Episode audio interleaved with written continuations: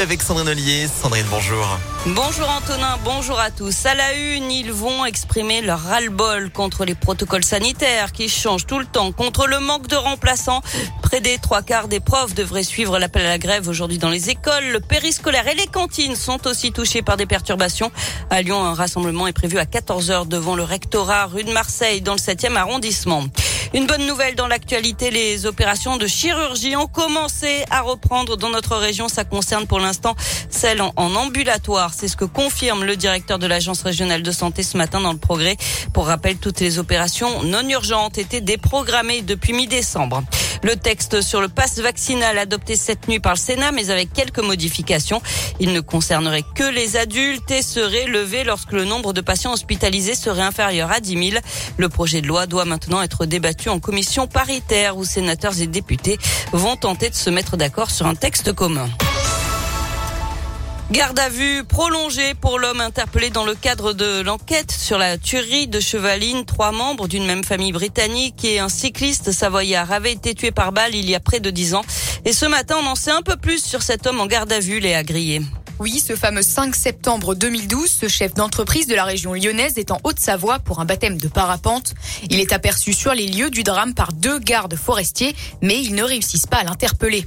Son portrait robot est diffusé en novembre 2013 et il sera entendu par les enquêteurs deux ans après. L'homme ne s'était pas manifesté entre-temps malgré la médiatisation de l'affaire. Parce que, dit-il, il ne sait rien de ces crimes et qu'il n'a rien vu. Au terme de sa première audition, il est mis hors de cause, mais il sera de nouveau convoqué en septembre dernier pour participer à la reconstitution des faits. Il s'agit alors de vérifier les emplois du temps, de chronométrer les parcours. Hier, il a de nouveau été interpellé et placé en garde à vue. Son domicile a été perquisitionné. Son avocat craint une erreur judiciaire. Pour lui, cet homme n'a à aucun moment le profil de quelqu'un qui pourrait avoir commis de sang-froid avec préméditation un tel assassinat. Fin de citation. Et la procureure d'Annecy a promis de s'exprimer à la fin de la garde à vue. On devrait donc en savoir plus dans la journée. Deux ans de prison dont un ferme pour le propriétaire du manège de Neuville-sur-Saône dont l'accident avait coûté la vie à un homme de 40 ans en 2018.